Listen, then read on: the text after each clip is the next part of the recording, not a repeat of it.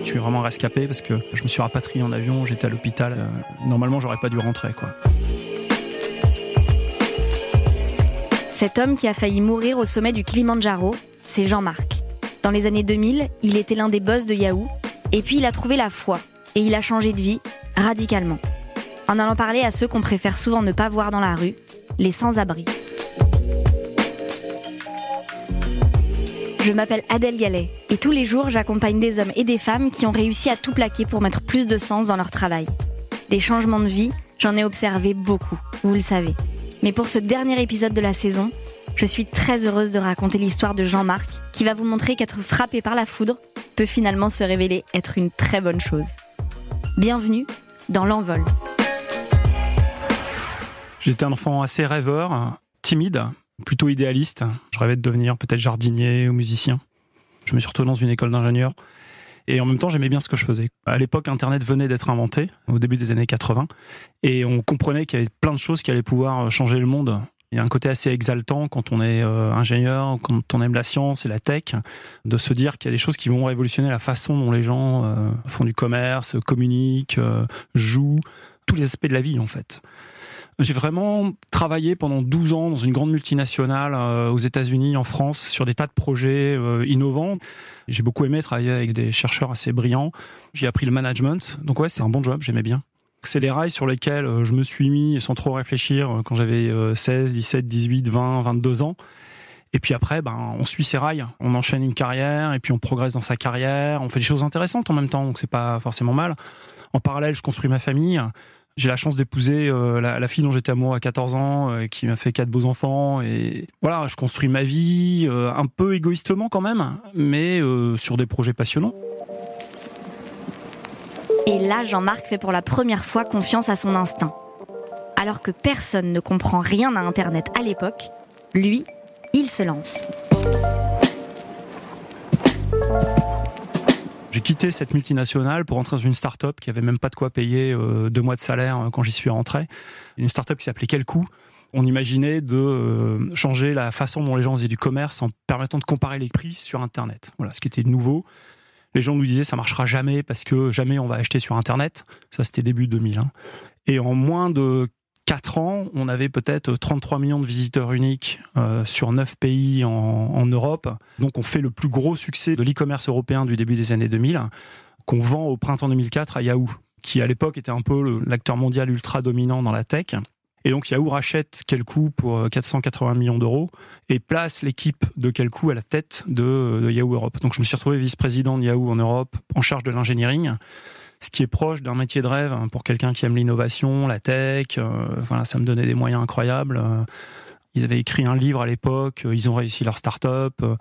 tous les magazines parlaient de quel coup. Enfin, même mon banquier, il s'est mis à me parler gentiment. Donc, ça flatte l'ego. Tout le monde pense que vous êtes quelqu'un de bien parce que vous avez réussi. Il y a eu quelques millions d'euros qui ont été empochés à ce moment-là. On a un peu l'impression d'avoir gagné la finale de la Coupe du Monde, quoi. Pour fêter leur réussite, Jean-Marc et ses associés décident d'honorer un pari qu'ils avaient fait des années auparavant. L'ascension du Kilimanjaro, le plus haut sommet d'Afrique. Tout se passe bien, jusqu'à ce qu'ils arrivent à 4000 mètres d'altitude. Il faisait à peu près moins 15 dehors, euh, on était par petites tentes de deux, comme ça, un peu avant le sommet qui est un peu en dessous de 6000 mètres.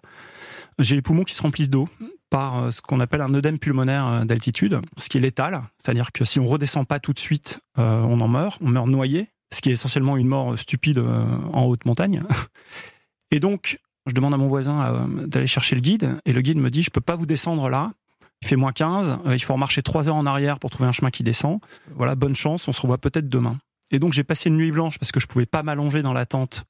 Dès que je m'allongeais, je pouvais plus respirer. J'avais de l'eau qui m'empêchait de respirer, donc j'étais obligé de rester assis dans mon duvet, dans cette petite tente en plein milieu de la Tanzanie, à moins 15 degrés là-haut, en pouvant prévenir personne. Et du coup, j'ai passé une nuit à méditer sur ma mort et sur cette réussite en disant euh, finalement qu'est-ce que j'ai fait de ma vie? Qu'est-ce que j'ai fait de ma vie en fait? Et le résultat de cette méditation, euh, ça a été de dire mais moi j'aimerais bien que mon dernier jour sur Terre, je puisse être satisfait, je puisse être content de, partir. Et que ce soit pas ce sentiment de gâchis de dire mais à quoi ça sert quoi?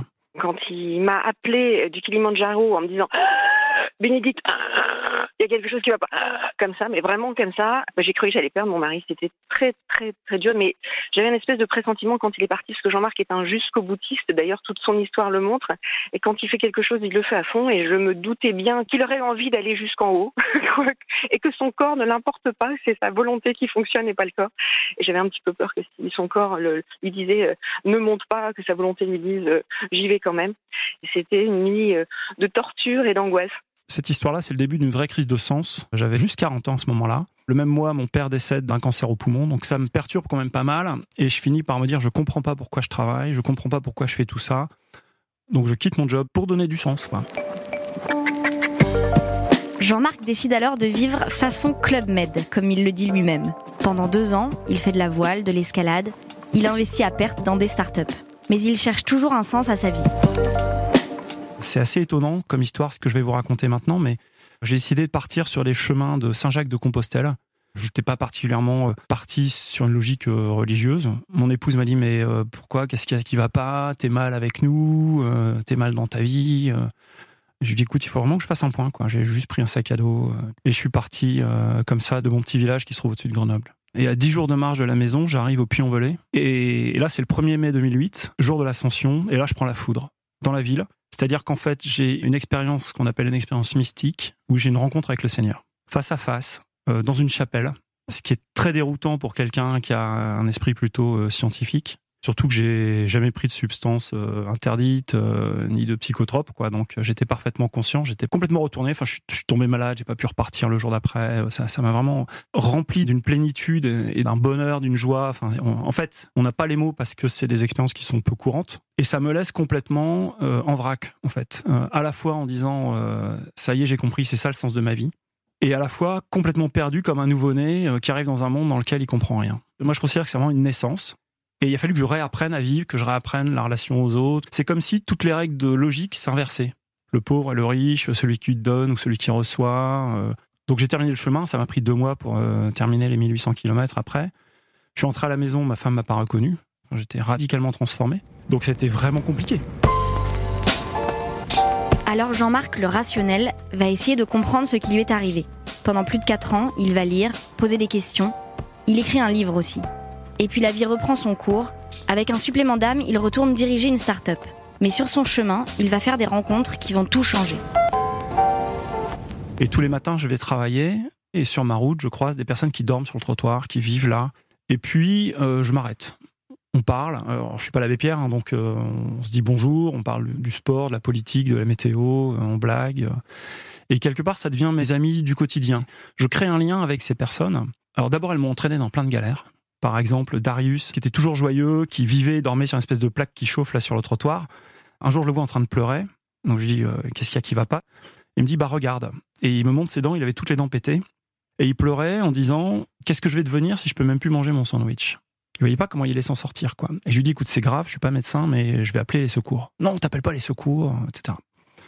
Et là, c'est devenu mon problème. Je pouvais pas avoir été sympa avec Darius pendant six mois et lui dire écoute moi je sais pas comment t'aider je connais pas les assos euh, de SDF donc mon réflexe a été mon smartphone et les réseaux sociaux. Twitter est-ce que tu connais euh, un dentiste dans le 9e qui accepterait en urgence de prendre un SDF plein de petites histoires comme ça peut-être moins tragiques. Euh, Robert qui s'est fait voler son sac il a son passeport il est polonais il a le droit d'être là. Mais comment on va déclarer un vol de passeport et on refait des papiers à un polonais qui a pas d'adresse en France à Paris quand on est enfin et c'est compliqué.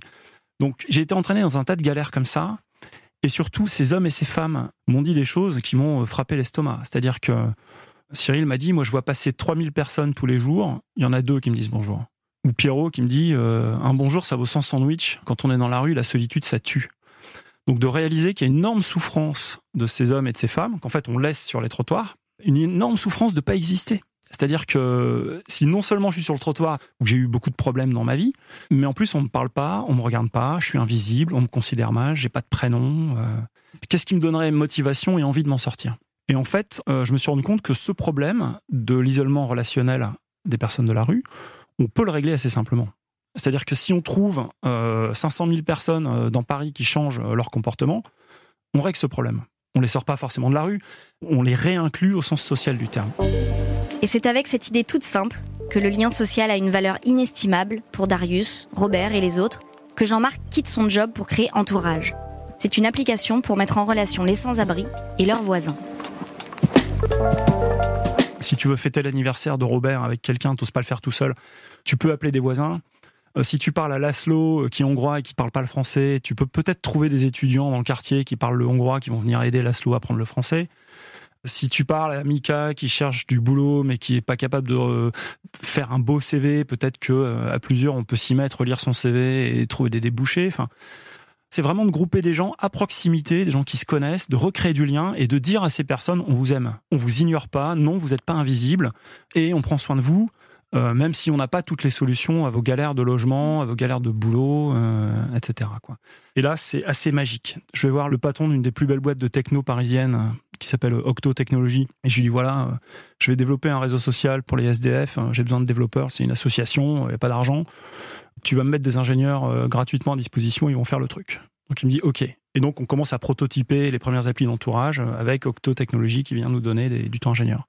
Je rencontre le patron de TBWA, qui est une belle agence de com. Pour que ça marche un réseau social comme ça, il faut communiquer. Et le gars, il me dit c'est super ton projet, euh, on t'aide. Et là, ils me mettent les meilleurs stratégiques planeurs, les meilleurs communicants. Moi, moi je suis ingénieur, je sais pas communiquer et on fait un film qui commence à présenter Entourage, euh, qui est partagé 150 000 fois sur Facebook. Donc tout d'un coup, j'ai plein d'aides, plein de gens qui viennent me voir en disant T'es tout seul pour faire ça, on vient t'aider. D'abord des entreprises, puis des bénévoles. En fait, ce qui me fait le plus plaisir, c'est que au cœur de la gouvernance de l'association, j'ai demandé à des personnes sans abri ou anciennement sans abri de venir euh, en fait prendre toutes les décisions qu'on prend sur le produit, sur la com, sur les partenariats, etc. Et donc on travaille avec eux, ils sont bénévoles dans l'association, ils viennent guider. Moi j'ai jamais vécu à la rue, donc je sais pas quel est le besoin. Sans eux, j'aurais jamais pu le faire parce que il y a que les personnes concernées qui peuvent le dire. Parce qu'on a été attaqué sur le projet. On m'a dit c'est n'importe quoi, il va y avoir des morts. J'ai été attaqué dans la presse, on m'a dit euh, c'est un gars qui va faire du fric avec les SDF. Il va créer des fiches euh, sur les SDF avec des bases de données, ce qu'on fait pas. Et, le fait d'avoir cette équipe de personnes SDF qui disaient non, non, c'est un vrai besoin, ce qu'on fait c'est important, et de voir les résultats de ça, c'est une récompense mais quotidienne. Moi j'en retire beaucoup plus que ce que je donne en fait. Hein. Quand on fait des rencontres avec euh, des personnes qui ont vécu ou longtemps ou qui sont encore à la rue, ça ne peut que nous changer parce qu'elle nous ramène au présent, parce qu'elle nous ramène à l'essentiel, vraiment à l'humain qui est euh, en chacun de nous, parce qu'elle nous ramène à du non-jugement. Ça nous aide à essayer de voir la pépite en chacun. Voilà. C'est pas simplement pour Jean-Marc, c'est pour moi et je pense parler au nom de l'équipe entourage, mais je pense que je me trompe pas si je dis ça.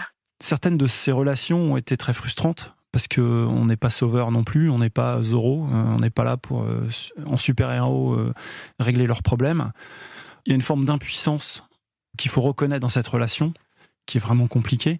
Très souvent, on est dans la rue parce qu'il y a eu des blessures euh, anciennes, violentes, souvent au sein de la famille, euh, souvent pendant l'enfance. Il y a énormément de SDF qui sortent de l'aide sociale à l'enfance, ce qu'on appelle la DAS. C'est le principal fournisseur de SDF en France aujourd'hui, c'est l'aide sociale à l'enfance. Hein. Donc, les jeunes de 18 ans qui, en sortant de là, sont dehors. Et donc, ces blessures de la relation à l'autre, bah, quelque part, euh, c'est long d'accepter de recréer une relation. Donc, il faut beaucoup d'humilité, beaucoup de patience. voilà, on n'est pas là pour sauver ces personnes non plus. Donc il faut rester à sa place. Jean-Marc parle d'humilité, il a raison. Et pourtant, il peut être fier de ce qu'il a créé. Aujourd'hui, sur l'application Entourage, il y a plus de 60 000 personnes actives. C'est un énorme succès. Mais Jean-Marc, lui, est déjà en train de penser à la suite.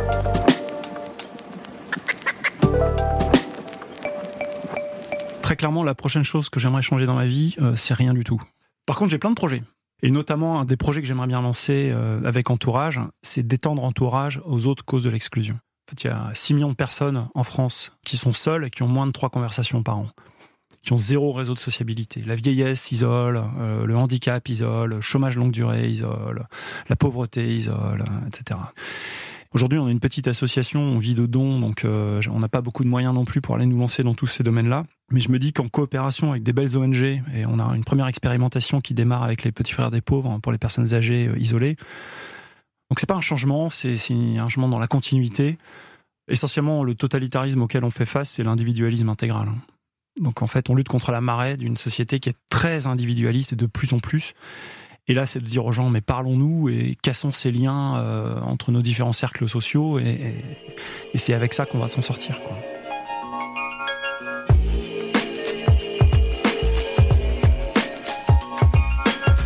Vous venez d'écouter L'Envol, un podcast produit par Europe 1 avec Ticket for Change et Grande Contrôle. C'était le dernier épisode de cette saison. J'ai été ravie de vous accompagner à la découverte de toutes ces personnalités tellement inspirantes. Peut-être qu'elles vous ont même donné envie de changer de vie, vous aussi. Vous pouvez en tout cas écouter et réécouter leurs histoires autant de fois que vous le voulez en vous abonnant sur Apple Podcast ou sur votre plateforme d'écoute préférée. À une prochaine fois dans l'envol.